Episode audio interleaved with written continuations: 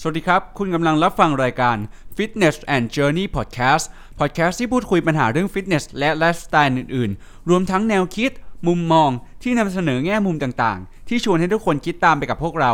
พร้อมวิธีแก้ปัญหาที่ง่าย ๆ ฟังสบายๆ เหมือนคุณกำลังนั่งเดินทางบนขบวนรถไฟเดียวกับพวกเราครับ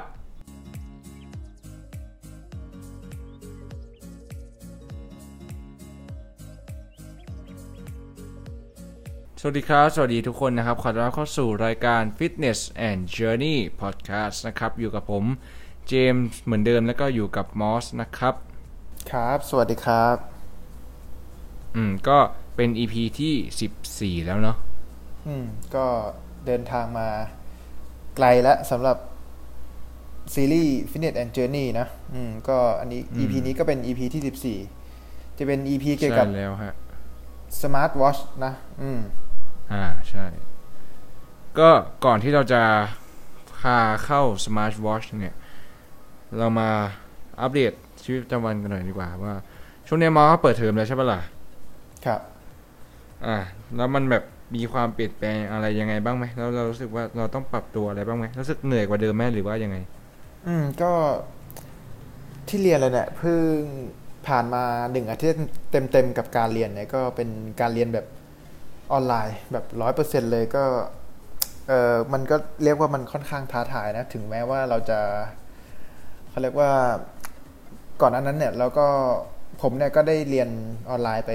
นิดหน่อย ก่อนที่จะปิดเทอมขึ้นปีสามแต่ว่าพอมาได้เรียนอีกทีเนี่ย ก็รู้สึกว่าแบบมันค่อนข้างยากอยู่เหมือนกันนะที่ต้องแบบตั้งสมาธิแบบคอยโฟกัสกับสิ่งที่เรียน แต่ว่าก็พยายาม ท่าที่จะทำได้เนาะอืม แล้วก็เรื่องที่ต้องปรับตัวเนี่ยก็เรื่องหลักๆเลยก็เป็นเรื่องที่แต่ละวิชาหรือว่าแต่ละอาจารย์เนี่ยเขาก็จะใช้แอปพลิเคชัน หรือว่าใช้ช่องทางการเรียนเนี่ยมันก็เขาจะใช้แบบค่อนข้างแตกต่างกัน อืม แล้วเป็นบางทีก็เป็นแอป ที่เราแบบไม่ค่อยคุ้นไม่ค่อยชินเงี้ย อืมอืมก็อย่างของผมเนี่ยตารางสามเรียนอะสามอืมสามแอปพลิเคชันเลย อ่าอ่าอ่าอ่าใช่เออจะใช่มีก็จะมี Zoom จะมี Google ใช่ไหม Google Classroom Google Meet อะไรพวกเนี้ยก็อยู่อ่าอยู่ในเครือใช่ Google ใช่แล้วก็ใช่อีกอันหนึงที่แบบแปลกมากแล้วก็รู้สึกว่างงกับระบบของมันมากก็คือ Microsoft Team อ่าเหมือนกันเลยไม่รู้ว่าคืไม่อแบบรู้ว่าใช้ใช่ไหมใช่ปะใช้ใช้ใช้มีวิชาหนึ่งใช้เอเหมืออนกันแล้วก็แบบเฮ้ยเออรู้สึกงงกับมันมากเอองงว่ามันทะแบบอาจารย์ส่งมาทีนึงก็ต้องปรับตัวทีนึงเงี้ยเราก็แบบบางทีก็เออเราก็ ตามเข้าตามไม่ทันบ้างเข้าไม่ทันบ้าง แต่ว่าแบบพอจับจุดได้อะไรแล้วก็รู้สึกโอเค แล้วก็อาทิตย์ต่อไปก็ไม่น่าเป็นปัญหากับการเรียนแล้วแหละ อืม ซึ่งมันก็ต้องดูอีกทีว่าสถานการณ์มันจะเปลี่ยนแปลงหรือว่าอาจารย์เขาจะอะไรยังไงเนาะส่วนเรื่อง การออกกำลังกายช่วงนี้เนี่ยก็ค่อนข้างหลากหลาย เพราะว่ามาอยู่กรุงเทพเนี่ยเราเออผมเองก็เออได้ทำ กิจกรรมได้ออกกำลังกายหลากหลายขึ้น ไม่ว่าจะเป็นแบบมีเล่นเวทที่คอนโดเพื่อนที่รู้จักอืมแล้วก็คอนโดเพื่อนเนี่ยก็จะมีสระว่ายน้ำแล้วบางทีว่างๆบ้างก็ชวนเพื่อนไปวิ่งอืมซึ่งก็สนุกดีเป็นรู้สึกถึงบรรยากาศเก่าๆแล้วก็ ได้ฟิตร่างกายแบบที่อยากจะทำอืมก็ส่วนอืมประมาณนี้ อืมชีวิตช่วงนี้ อืม ก็ผมได้ยินข่าวมาว่าเหมือนพวกโรงเรียนอะไรเงี้ยเขาเหมือนจะเปิดให้กลับมาเรียนได้ร้อยเปอร์เซ็นแล้วมั้งแต่ไม่แน่ใจว่าวันไหนอืมเออก็น่าจะเริ่มเปิดจากโรงเรียนก่อนนะแหละแล้วก็น่าจะ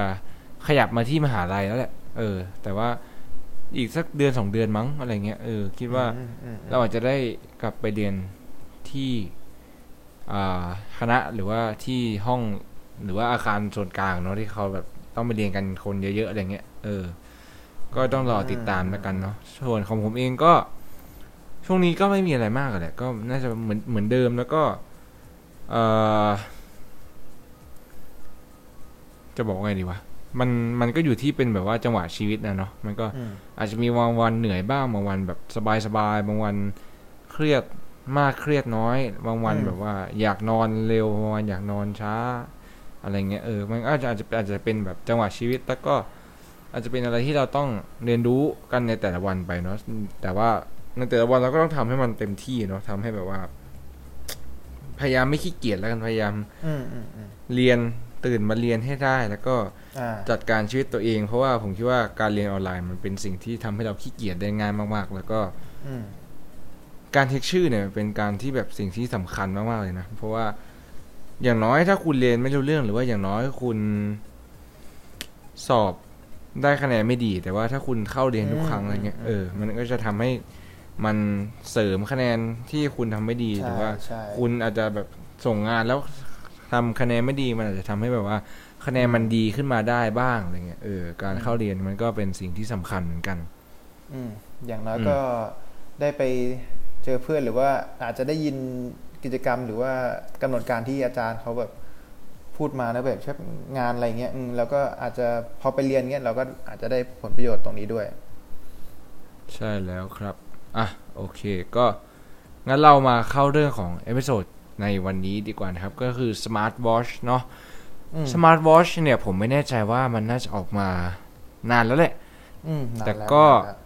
ใช่ใช่มันน่าจะออกมานานมานานมากแหละ ซึ่งผมก็ ไม่ชัวร์ว่าปีไหนเหมือนกันแต่ว่า เรารู้สึกว่าตอนเนี้ยมันมีแยกแบ่งแยกออกไปหลายประเภทมากๆเลย แล้วก็มันเป็นสิ่งที่เหมือนแบบว่า ผมเห็นหลายๆคนน่ะ ไม่ว่าคนรอบๆตัวผมเองหรือว่าอาจารย์อย่างเงี้ยเขาก็ให้ความสนใจกับมันหรือว่าแบบใส่มันมากขึ้น อย่างเช่น พ่อแม่ผมเองเนี่ยก็มีคนละเรือนแล้วพ่อมีเรือนหนึ่งแม่มีเรือนหนึ่งแล้วอะไรเงี้ยเออแล้วก็รู้สึกว่า เอ้ยมันเริ่มแบบว่ามีเขาเรียกว่าอะไรวะ มีมีบทบาทอิทธิพลกับอืมชีวิตเรา เออ มีอิทธิพลมีบทบาทกับชีวิตของคนรอบๆตัว ผมเยอะมากพอสมควรแล้วแหละ แล้วก็อืมคิดว่ามันไม่ได้มีประเภทเดียวเนาะ มันมีหลายประเภทมากๆเลย อาจจะเป็นแบบว่าประเภทสำหรับนักกีฬา หรือว่าประเภทสำหรับคนทั่วไปที่เอาไว้วัดอย่างเงี้ย ซึ่ง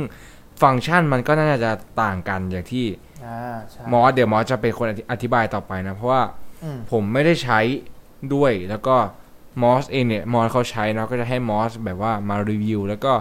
มาทำความเข้าใจให้ผมทำความเข้าใจด้วย แล้วก็สำหรับคนที่ไม่ได้ใส่หรือว่าไม่ได้มีความสนใจที่อยากจะใส่ก็ตามอะไรเงี้ยเออก็จะมาฟังอืมเป็นแบบว่า วิทยาทานแล้วกันหรือว่าฟังเป็นความรู้เออสนุกสนุกแล้วกันว่า เอ้ยมันเป็นมาอย่างไง มันมีฟังก์ชันอะไรบ้าง แล้วก็เผื่อวันหนึ่งเนาะถ้าเราแบบสนใจเราอยากจะใช้มันอะไรเงี้ยเราอยากจะซื้อมันมันมีแบรนด์ไหนบ้าง มันมี ราคาเท่าไหร่บ้างที่เราสามารถจับต้องได้อยู่ที่งบของเราด้วยอะไรประมาณเนี้ยอืมงั้นอืมขอให้มอสเป็นคนเริ่มเลยแล้วกันก็คือเอ่อ smart watch เนี่ยมันคืออะไร อืมอืมเอ่อก่อนที่จะเริ่มจาก smart watch เนี่ยมันคืออะไรเราลองแยกประเภทของ smart watch ประเภทหลัก ๆ เนี่ยเออจริงๆอะ smart watch มันมีหลายประเภทมาก ๆ เลย แต่ว่าผมจะยก มาสามหมวดหมู่ใหญ่ๆอืมได้แก่ อย่างแรกเนี่ยก็จะเป็น smart watch ปกติเอ่อที่ใช้กับพวกไลฟ์สไตล์ไอสมาร์ทวอทเนี่ยเนี่ยก็จะมีฟังก์ชันค่อนข้างหลากหลาย แต่ว่าฟังก์ชันก็จะไม่มีความโดดเด่น ไปไปทางใดทางหนึ่ง อย่างเช่น อาจจะมีออกกำลังกายได้บ้างเอ่อเช็คนู่นเช็คนี่เช็ค notification ได้บ้าง อืม หรือว่า โทรเข้าโทรออก อืม อันนี้ก็จะเป็นฟังก์ชันพื้นฐานมไม่ได้มีอะไรโดดเด่นมาก แต่ก็อยู่กับขึ้นอยู่ที่กับราคาอีกทีหนึ่งว่า ถ้ายิ่งแพงเนี่ยอาจก็ก็อาจจะมีฟังก์ชันเนี่ย เพิ่มเข้ามา อืม อันนี้เป็นประเภทที่หนึ่งเนาะก็เป็น smart watch ปกติ ส่วนประเภทที่สองเนี่ยอืมอืมก็จะเป็น smart watch ประเภทเอ่อ sport smart watch ประเภทนี้เนี่ยก็ตรงตามชื่อเลย sport smart watch ก็เหมาะสำหรับคนที่เล่นกีฬาจริงจังอืมที่ประสบการณ์ที่ผมมีมาเนี่ยเอ่อนาฬิกาพวกนี้เนี่ยจะเป็นนาฬิกาสำหรับคนที่เล่นกีฬาจริงจัง ไม่ว่าจะเป็นพวกคนที่เป็นนักวิ่งเอ่อเป็น นักไตรกีฬาหรือว่าเป็นคนปั่นจักรยานระยะไกลอะไรเงี้ยอืม ซึ่งก็อืมเหมาะกับนาฬิกาประเภทนี้ เพราะว่ามันก็เน้นไปทางออกกำลังกายเนอะแต่ว่าก็จะมีฟังก์ชันพื้นฐานด้วย ก็อาจจะมี notification บ้าง อาจจะมีโทรเข้าโทรออกบ้าง อืม ก็แล้วแต่รุ่นแล้วแต่ราคาเนาะอืม ส่วนประเภทที่สามเนี่ย ก็จะเป็นประเภทที่ผมใช้อยู่ในปัจจุบัน ประเภทนี้เนี่ยก็จะเรียกว่า fitness tracker ซึ่งมันจะไม่เชิง ไม่เชิงเรียกว่า smart watch แต่ว่ามันเป็นก็ตามชื่อแล้วเนาะว่า fitness tracker ก็เป็น tracker ที่วัดสุขภาพวัดความเอ่อวัดสุขภาพวัดร่างกายของเราเอ่อซึ่งเป็นอุปกรณ์สำหรับคนรักสุขภาพเอ่อคนออกกำลังกาย อาจจะมีฟังก์ชัน ไม่มากนักเท่าเทียบเท่ากับพวก smart watch หรือว่า sport watch อืม แต่ว่า จะค่อนข้างเน้นไปทาง sport watch นิดนึง แต่ว่าอาจจะฟังก์ชันอาจจะเอ่อความละเอียดเนี่ย อาจจะไม่เทียบ อาจจะเทียบไม่เท่า อืม ซึ่ง ความเออก็จะเหมาะกับคนที่ ค่อนข้างเออออกกำลังกายจริงจังขึ้นนิดนึง อืม โอเคก็สามสามบอลมุยใหญ่ก็จะมีประมาณนี้เนาะอืม อืม โอเค งั้นต่อมาเนี่ย เราผมคิดว่าเรามาพูดแต่ละแบบให้มันจอดลึกลงไปมากกว่านี้หน่อยดีกว่า แล้วก็ เรามาพูดคุยกันว่าใครน่าจะเหมาะกับประเภทไหนดีกว่านะครับ ก็ประเภทแรกเนี่ย มันอาจจะเป็นแบบว่าฟังก์ชันที่มีครบเนาะมีครบทุกฟังก์ชันอืมเพียงแต่ว่ามันจะไม่ได้เด่น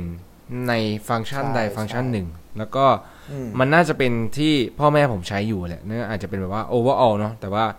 อืมก็จะใช่ overall มี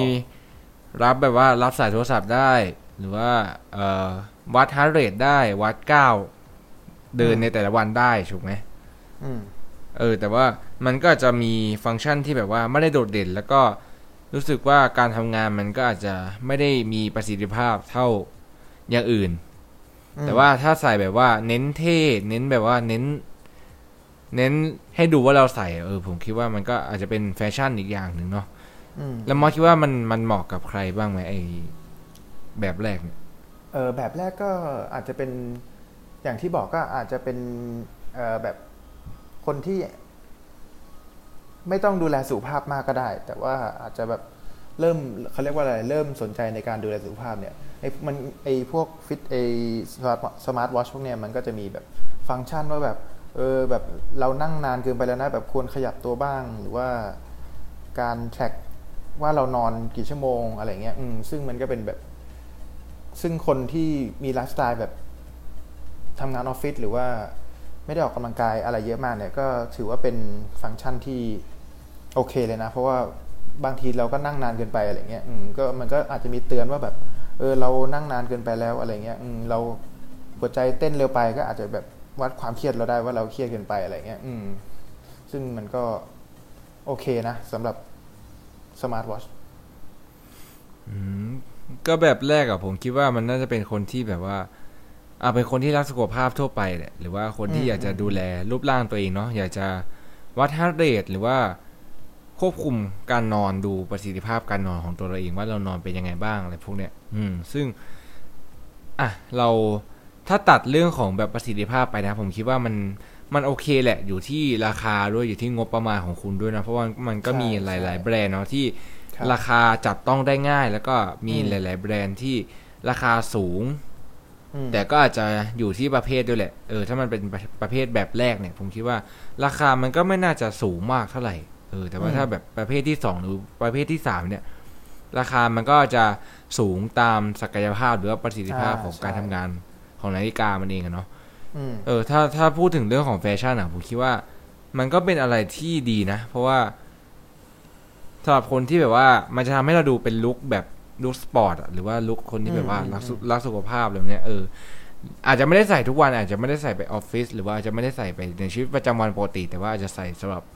เล่นกีฬาเนาะเอาไว้ตอนที่อืมแบบว่าไปใช่เข้าจิมอะไรพวกนี้หรือว่าอืมไปวันสบายๆวันแบบว่าวันเสาร์อาทิตย์อะไรเงี้ยเออที่คุณแบบอืมไม่อยากจะใส่นาฬิกาให้มันดูหรูหรือว่ามันดูหนักหนักข้อมืออะไรเงี้ยก็ใส่พวกนี้ไปผมว่ามันน่าจะแบบว่าเบาๆสบายๆแล้วก็ปกติแล้วมันก็เป็นแฟชั่นที่ผมว่ามันก็เท่ไปอีกแบบหนึ่งอะไรอืเงี้ยมอืมครับ แล้วหัวข้อ เอ้ย ไม่ใช่หัวข้อ ไอประเภทที่สองเนี่ยมันคืออะไรนะ recap ให้ฟังสั้นๆหน่อย เอ่อก็เป็น sport watch sport watch เนี่ยก็เหมาะสำหรับคนที่เล่นกีฬาค่อนข้างจริงจังมาก ๆ อย่างเช่นพวก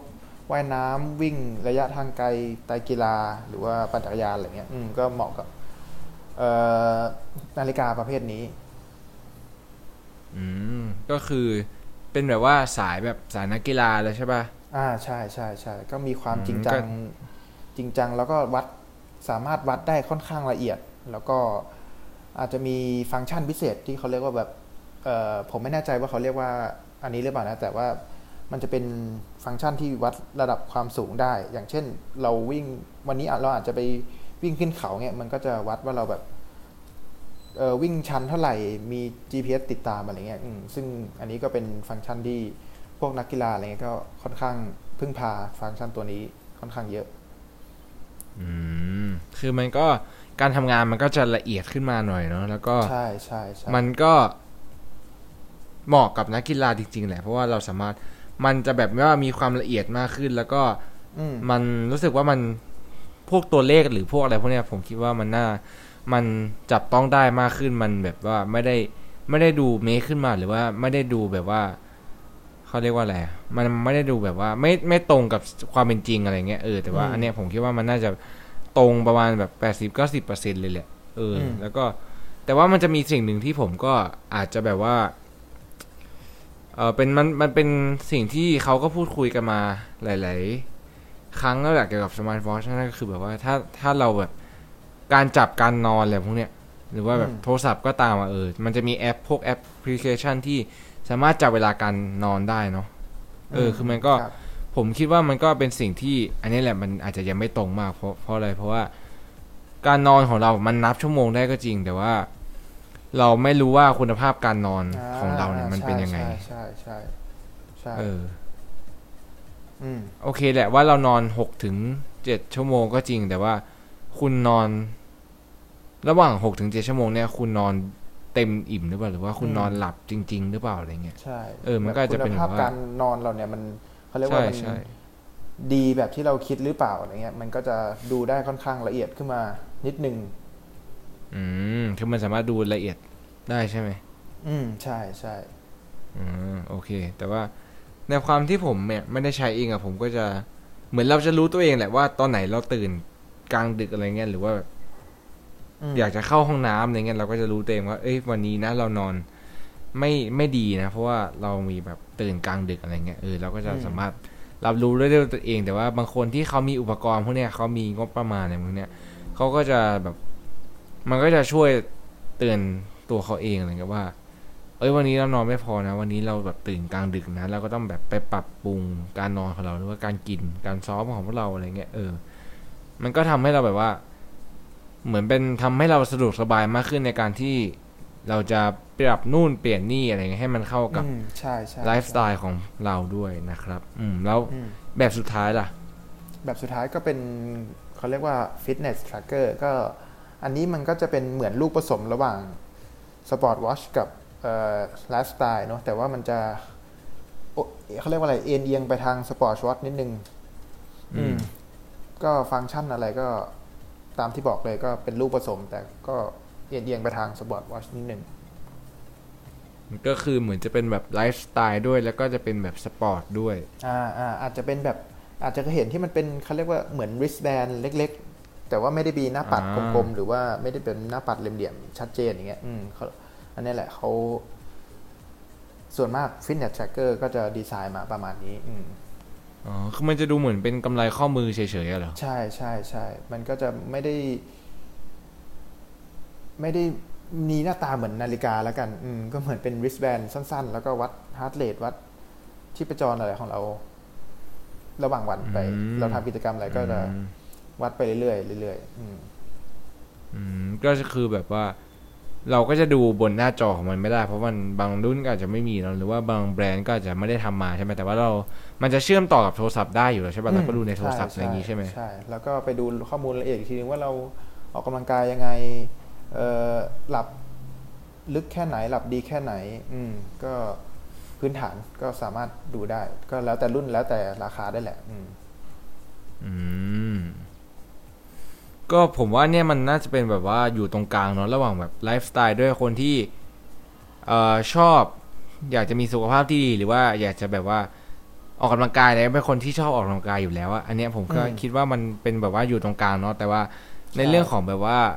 รูปทรงหรือว่าการออกแบบมันอาจจะแบบไม่ได้ดูออกจริง ๆ ว่ามันเป็นนาฬิกานะ หรือว่าใช่มันหลายๆคนก็อาจจะไม่ได้ชอบตรงนี้ก็ได้อะไรเงี้ยมันอาจจะแบบดูมินิมอลไปสักนิดหนึ่งก็อาจจะแบบดูเผินๆว่าแบบเราใส่อะไรวะอะไรเงี้ยอืมซึ่งอืมอืมเราก็เออใส่แบบฟิตเนสผมก็เคยเคยเหมือนจะเคยเห็นผ่านๆด้วยมั้งว่าว่ามันน่าจะมีคนใส่อยู่นะ ถ้าแบบว่า เห็นแบบตามคนปกติอะไรเงี้ยเออถ้าแบบว่า ไปเดินพวกข้างนอกเนี่ยก็อาจจะเห็นอยู่บ้าง อืมก็อาจจะแบบว่าครับคล้ายครับคลาว่าน่าจะเคยเห็นอยู่เพียงแต่ว่า เออ มันก็คิดเหมือนกันว่า มันจะดูเป็นกำไรหรือเปล่าวะมันจะดูแบบว่าไม่ใช่ในนาฬิกาหรือเปล่าวะซึ่งอืมมันคืออะไรมันก็เออเออ ผมคิดว่ามันน่าจะมีทั้งคนที่ชอบแล้วก็ไม่ชอบแหละอันนี้อาจจะเป็นข้อหนึ่งแต่ไม่แน่ใจนะว่ามันมีแบบหน้าปัดหรือเปล่านะมันมันมีปะเออก็แล้วแต่รุ่นอย่างที่บอกอาจบางรุ่นอาจจะมีบางรุ่นอาจจะไม่มีอาจรุ่นที่มีก็อาจจะดูไม่ได้ละเอียดมาก แต่แล้วก็แต่ดูได้คร่าวๆ แต่ว่าก็จะดูได้ในในแอป หรือว่าในโทรศัพท์ที่ละเอียดอีกทีหนึ่งอืมซึ่งก็อยู่ที่ความชอบแล้วกันเนาะบางคนก็ชอบหน้าปัดใช่หรือว่าใช่บางคนก็อยากจะมินิมอลหน่อยก็อาจจะไม่ต้องมีอืมหน้าปัด อาจจะเป็นเอ่อเป็นกำไรอย่างเดียวอะไรเงี้ยเออซึ่งผมอืมคิดว่ามันก็เหมาะดีแล้วก็แต่สำหรับผมเองอะที่ผมไม่เลือกใช้เพราะผมคิดว่ามันไม่ได้ตอบโจทย์กับไลฟ์สไตล์ของผมเอง เพราะว่า การจะเป็นนักเพาะกายเราก็ไม่ได้จะจำเป็นมากขนาดนั้นที่เราจะต้องแบบว่ามีนาฬิกาแบบนี้เออซึ่งผมก็มีนาฬิกาที่ใช้อยู่ในชีวิตประจำวันอยู่แล้ว ไม่ใช่ smart watch นะครับ แต่ว่าเป็นแบบนาฬิกา ข้อมือทั่วไปนี่แหละเออซึ่ง ผมก็ไม่ได้ใช้ประโยชน์จาก smart watch แหละ ผมก็เลยคิดว่ามันน่าจะเป็นสิ่งที่ไม่ได้เหมาะกับผม แต่ว่าสำหรับนักกีฬาหรือว่าสำหรับคนทั่วไปที่เขา อยากจะวัดชีพจรในแต่ละวัน หรือว่าวัดคุณภาพการนอนหรือว่า เป็นแบบว่าตัวแจ้งเตือนว่ามีใครโทรเข้ามาอะไรเงี้ยหรือเปล่าอืมแบบโทรศัพท์อยู่ไกลตัวอะไรเงี้ยเออเขาแบบอาจจะรู้จากนาฬิกาที่มันส่งสัญญาณมา อะไรเงี้ยมันอาจจะเป็นความสะดวกสบายอีกอย่างหนึ่งแล้วก็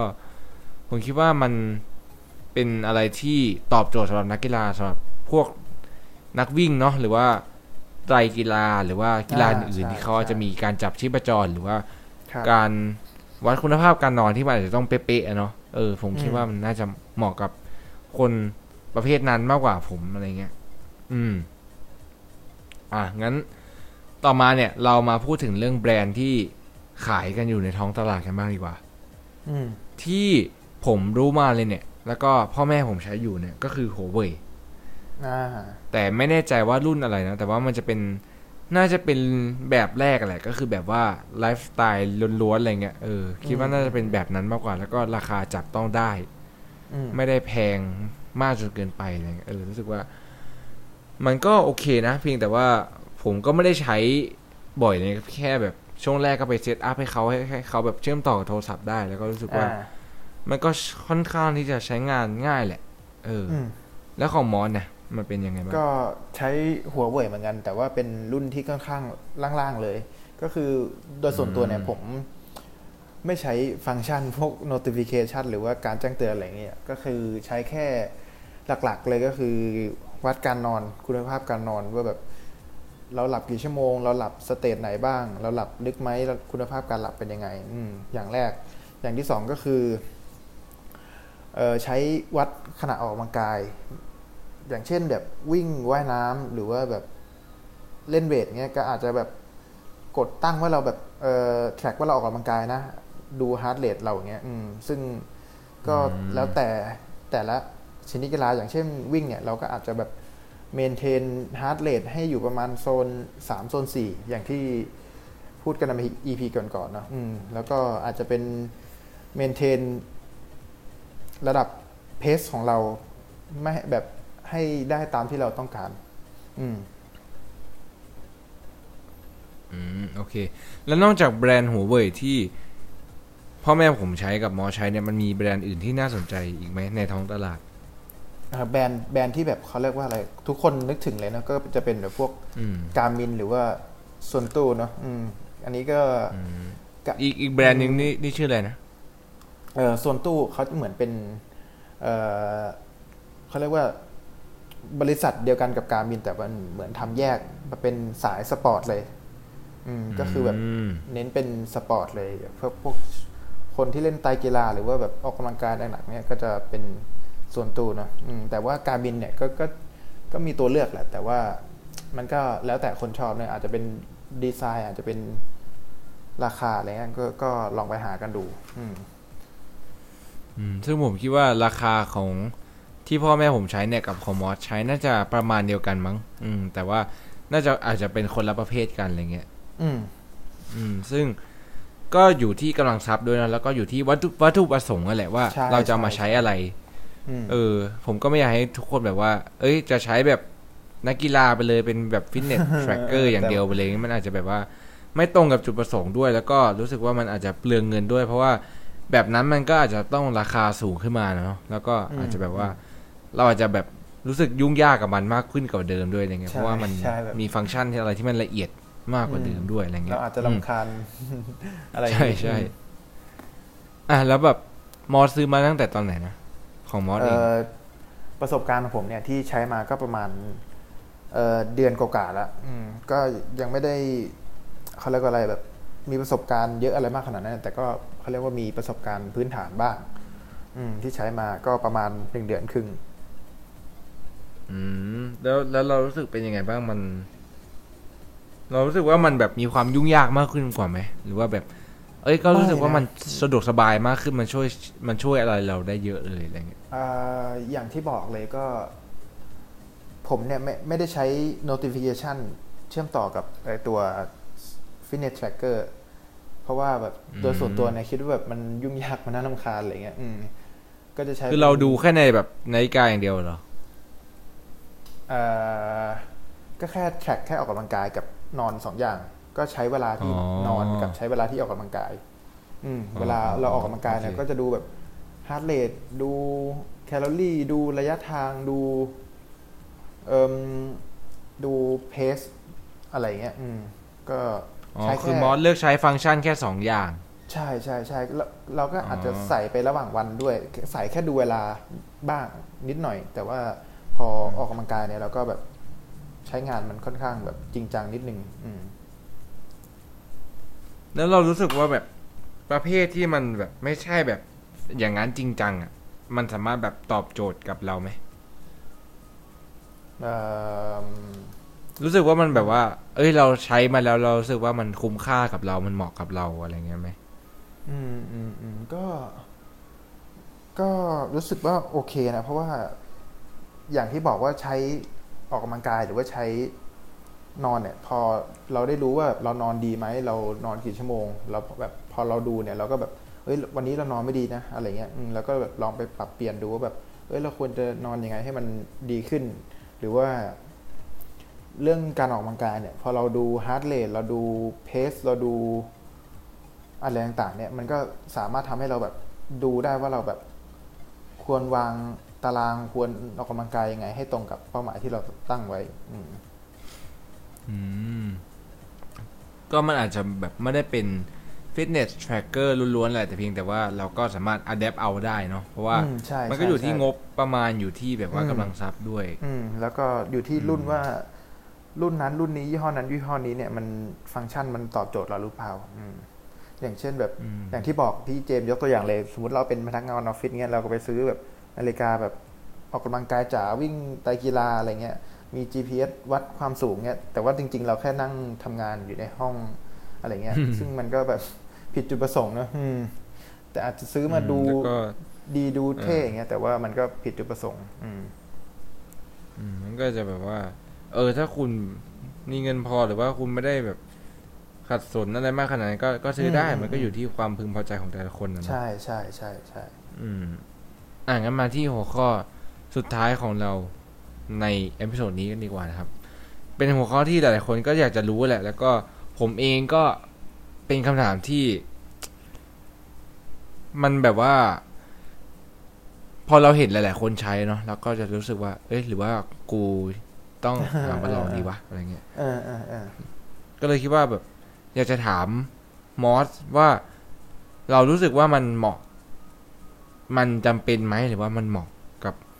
เราจริงๆไหมอะไรเงี้ย อืมรู้สึกว่าแล้วแล้วเรารู้สึกว่ามัน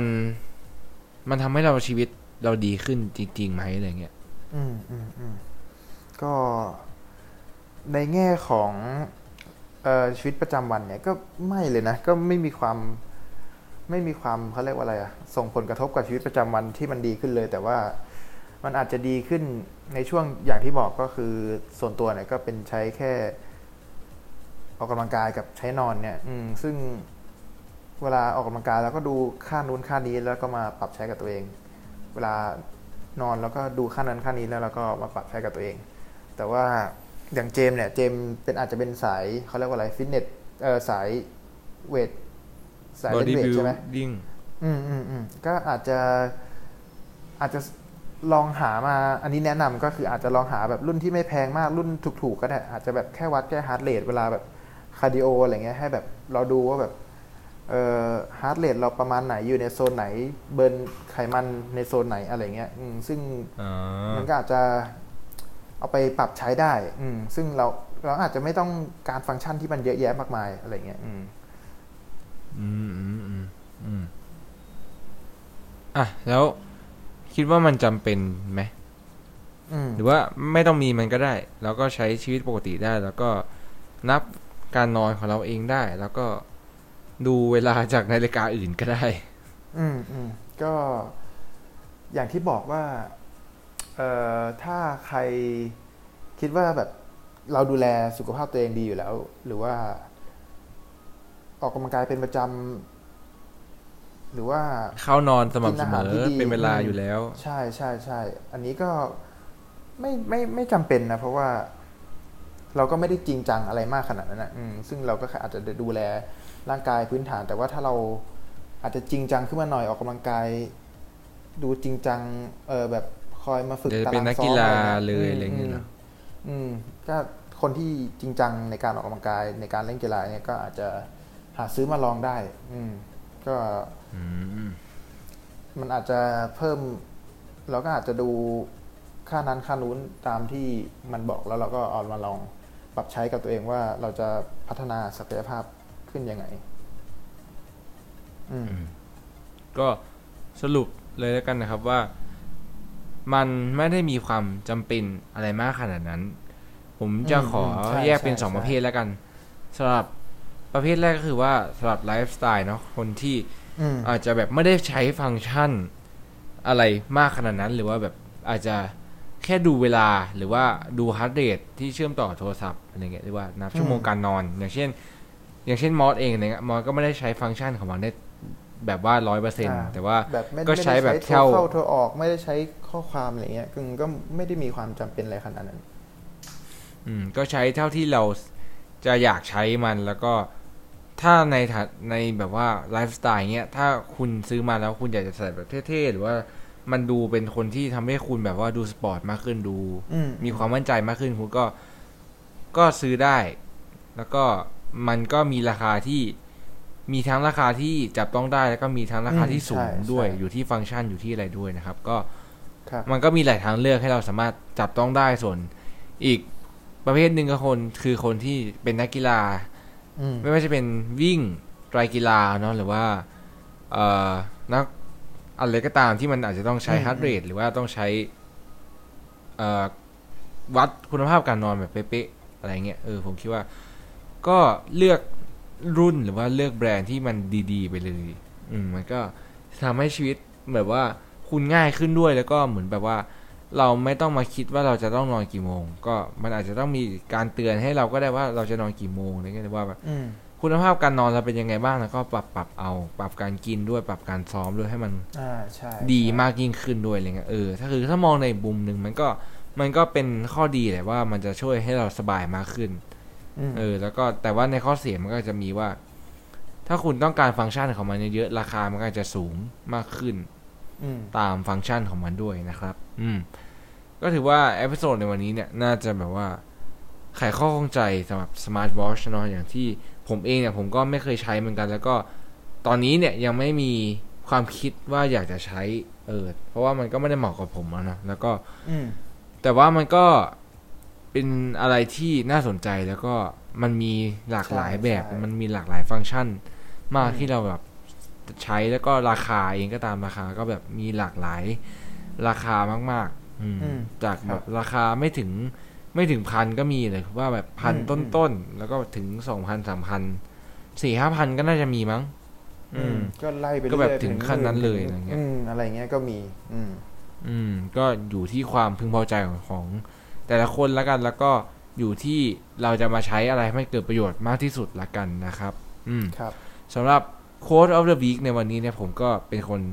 เตรียมมาด้วยนะครับ ก็คือ จาก Instagram เหมือนเดิม แต่ว่าอ่า Account เนี่ยผมไม่แน่ใจว่าจะอ่านยังไง แล้วก็ขอไม่อ่านละกัน เออ ซึ่งเป็นภาษาอังกฤษเหมือนเดิมนะครับมันก็คือว่า I could only achieve success in my life through self-discipline and I apply it until my wish and my will become one นะครับ ก็อืมแปลง่ายๆว่า ฉันสามารถที่จะ achieve เนอะหรือว่า ประสบความสำเร็จได้ ในชีวิตของฉันเนี่ยผ่านการมีวินัยของตัวเราเองนะครับ แล้วเราก็จะอืมเอาไปปรับใช้กับสิ่งที่เราอยากได้ในต่อไป หรือว่าสิ่งที่เราแบบว่าปรารถนา ในเรื่องอื่นๆต่อๆไป และทำให้มันเกิดขึ้นจริงได้ด้วยอะไรเงี้ยอืมอืมอืม คือผมคิดว่าหลาย ๆ ครั้งที่เราแบบว่าล้มเลิกความตั้งใจอะไรไปโดยง่ายๆเพราะว่าเราไม่ได้ไม่ชอบอันนั้นแล้วนะหรือว่าเราแบบไม่ได้รัก การทำแบบนั้นแล้วเราอาจแต่ว่ามันอาจจะทำให้เราแบบว่า มันอาจจะเกิดจากการที่เราไม่มีวินัยก็ได้ใน เพราะว่าต่อให้คุณทำแบบนี้แล้วคุณล้มเลิกใช่ไหมแล้วต่อให้คุณแบบว่าไปทำอย่างอื่นนี้แล้วมันล้มเลิกอีกมันอาจจะไม่ได้แปลว่าคุณไม่ได้ชอบสิ่งนี้หรือว่าไม่ได้ไม่ได้ชอบสิ่งนั้นแหละ แต่มันอาจจะเป็นแบบว่าอืมอืมความไม่มีวินัยของคุณเองก็ตะก็ได้อะไรเงี้ยที่มาทำให้คุณแบบพุชตัวเองไม่มากพอ แล้วมันก็จะทำให้คุณล้มเลิกอะไรประมาณเนี้ยอืม เออคือผมคิดว่า การออกออกกำลังกายเหมือนกัน การออกกำลังกายมันไม่ได้ง่ายเหมือนแบบว่าเจ็ดวันแล้วคุณเห็นผลเร็วเลยหรือว่าใช่ลดน้ำหนักสิบกิโลได้ในหนึ่งเดือนเลย มันเป็นไปไม่ได้อยู่แล้ว แล้วก็ทุกอย่างอะแหละ มันต้องใช้เวลาเนาะมันต้องใช้แบบว่าเป็นกระบวนการของมันเป็น process ของมันที่เราจะต้องทำมันต่อๆไปในในทุกๆวัน แล้วก็วินัยมันก็เป็นอีกตัวหนึ่งที่จะบ่งบอกแล้วได้ว่า คุณจะ ทำมันสำเร็จเมื่อไหร่ เพราะว่าถ้าคุณมีวินัยในทุกๆวันแล้วมันมันก็เหมือนเป็นแบบว่า เออเป็นสมการหนึ่งเนาะที่มันจะทำให้เราแบบประสบความสำเร็จได้ แล้วสุดท้ายแล้วก็จะไขสมการนี้ได้แล้วก็ก็จะประสบความสำเร็จเนาะซึ่งวินัยผมคิดว่า เราต้องมีในทุกๆวันอยู่แล้วอะไรเงี้ยเออผมคิดว่า แม้กระทั่งตัวผมเองอะ่ะในตอนนี้ผมก็ยอมรับเลยว่าบางมีบางวันด้วยซ้ำหรือว่าแบบเกิดทุกวันเลยแหละที่แบบว่าขี้เกียจที่จะไปไปซ้อมอะไรเงี้ยหรือว่าแบบไปเข้ายิมทีก็รู้สึกว่าไม่อยากเข้าเลยเฉพาะวันเล่นขาอะไรเงี้ยหรือว่าแบบวันที่เรารู้สึกเหนื่อยวันที่เราเรียนมันเยอะๆแล้วเนี่ย แล้วเราต้องมาซ้อมอีกเนี่ย แต่ว่าไอความมีวินัยของเราเองเนี่ยความที่เราแบบว่า ไม่ยอมแพ้กับมันง่าย ๆ แล้วเราก็รู้ว่ากีฬานี้มัน ไม่ได้เล่นกันแค่ปีสองปีเนาะมันแบบว่าเป็นมาราธอน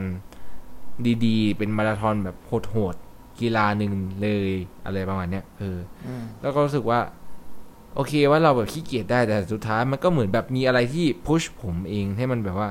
ไปให้จบจนได้อะไรเงี้ยเออ ซึ่งพอมองย้อนกลับมาหรือว่าพอมาคิดดีๆเนี่ย มันก็คือความที่เรามีวินัยกับตัวเองนี่แหละ เออ ความที่เราอยากจะเอาชนะ ความที่เราอยากจะแบบว่า เราก็จะมีความสุขทุกครั้งที่แบบว่าเราเห็นโปรเกรสของตัวเองเราเห็นแบบว่าอืมพัฒนาการของตัวเองที่มันแบบไปข้างหน้าอยู่ตลอดอย่างเงี้ยเออแล้วแล้วเรารู้สึกว่า เออ มันก็เป็นอะไรที่ดี แต่ว่ามันก็ไม่จุดเริ่มต้นมาจากไอการคำว่าวินัยนี่แหละ ที่ทำให้เราแบบว่ามาจนถึงขั้นนี้แล้วเราก็อยากจะทำให้มันประสบความสำเร็จ ได้ในทุกๆเรื่อง เพราะผมคิดว่ารากฐานมันก็คือความวินัยความที่อยากแบบใจสู้ของตัวเองด้วยอะไรเงี้ย อืมอืม ถ้าคุณแบบว่า เรื่องนี้คุณไม่ชอบ โอเค เรื่องนี้คุณไม่ชอบก็จริง แต่ว่าถ้ามีเรื่องใหม่ที่คุณชอบมา แล้วคุณแบบอยู่ดีๆ คุณก็ล้มเลิกอะ่ะ มันไม่ได้เป็นว่ามันไม่ได้แปลว่าคุณไม่ได้ชอบ เรื่องนี้หรือเรื่องนั้นแหละคุณอาจจะแบบขาดวินัยก็จะก็ได้อะไรเงี้ยทำให้คุณ ไม่ประสบความสำเร็จทักที อืมมอสคิดเห็นยังไง โอเคก็เหมือนเวลาเออโค้ดเนี่ยเออเวลาเออ ที่เจมอธิบายไปอะผมรู้สึกว่าแบบบางทีผมมองย้อนกลับมาเห็นตัวเองนะว่าแบบบางทีแบบเออว่าแบบ เราอยากจะลองทำมันเนี่ย แต่ว่าพอเราลองไปทำเนี่ย บางทีผมตัวผมเองเนี่ย ผมอาจจะล้มเลิกกับสิ่งที่ทำแบบเร็วเกินไป อืม แล้วก็แบบที่เจมบอกเลย มันทำให้แบบผมรู้สึกว่าแบบ ผมลองทำหลายอย่างก็จริงแต่แบบ บางทีอะผมก็ไม่ได้ทุ่มเทให้กับมันแบบทที่อย่างที่เราตั้งใจไว้อะ ซึ่งมันก็ทำให้เราแบบ ไม่รู้จริง ๆ เหมือนที่เจมบอกเลยแหละว่าว่าเราอะชอบอันนั้นหรือเปล่า หรือว่าเราแค่แบบสนใจอะไรเงี้ยซึ่ง มันก็เอามาต่อยอดได้กับในหลาย ๆ เรื่อง อย่างเช่นเรื่องออกกำลังกาย อืม เรื่องออกกำลังกาย เรื่องการเรียนเรื่อง อะไรต่างๆ เนี่ย มันสามารถเอามาพลิกแพงใช้สมการเดียวกันมา แก้ปัญหาอย่างอื่นได้เหมือนกัน อืมอืม คือมีเรื่องหนึ่งที่ผมก็อยากจะพูดมาสักพักแล้วแหละแต่ว่าไม่รู้จะเอาไปพูดในพอดแคสต์ไหนนะครับ ก็ผมอย่างอย่างที่ทุกคนรู้แล้วว่าผมเป็นเอ่อเรียนดนตรีอยู่นะครับ แล้วก็เมื่อก่อนเนี่ย มีความชอบเกี่ยวกับดนตรีมาก ๆเลย แล้วก็ปัจจุบันเนี่ยอืมมีความชอบแล้วก็รักในฟิตเนสอะเนาะแล้วก็จริง ๆ แล้วเมื่อก่อนอะ เรารู้ตัวเองเลยว่าเราเป็นคนที่ชอบเล่นดนตรีมากกว่าที่จะชอบทฤษฎีอืมอืมเออ อันนั้นเนี่ยเราเป็นจุดหนึ่งแล้วที่เราทำให้แบบว่า ความสนใจกับดนตรีอะเราเริ่มน้อยลงแล้ว แล้วพอมาเข้าสู่ฟิตเนสมากขึ้นเนี่ย เราเริ่มแบบศึกษาเราเริ่มทำการแบบลงคอร์สเรียนอะไรพวกเนี้ย แล้วก็เราก็ต้องเจอกับทฤษฎีเหมือนเดิมเลย อืมแล้วผมก็รู้สึกว่า เอ้ย ทฤษฎีมันก็ไม่ใช่ ไม่ใช่สิ่งที่เราชอบนี่หว่าไอเนี้ยแหละ มันก็มันเลยทำให้ผมแบบว่า มีเวลาคิดทบทวนกับตัวเองว่า เราไม่ได้ชอบดนตรีน้อยลงเว้ยเราก็ยังชอบดนตรีเหมือนเดิมแหละแล้วเราก็ยังชอบเล่นฟิตเนสในทุกๆวันเราอยากจะเป็นนักกีฬาเราอยากจะมีธุรกิจส่วนตัวกับฟิตเนสอยู่ตลอดเวลาอยู่ในหัวเลยแหละ เพียงแต่ว่าไอการที่เราแบบไม่ชอบทฤษฎีนี่แหละไอการที่เราแบบไม่ชอบ ที่จะแบบว่าต้องมานั่งเรียนหรือต้องมานั่งแบบท่องจำ กล้ามเนื้อส่วนนั้นส่วนนี้หรือว่าท่องจำอืมอืมอืมเอ่อฟอร์มของดนตรีหรือว่าจำโน้ตของดนตรีอะไรเงี้ย ซึ่ง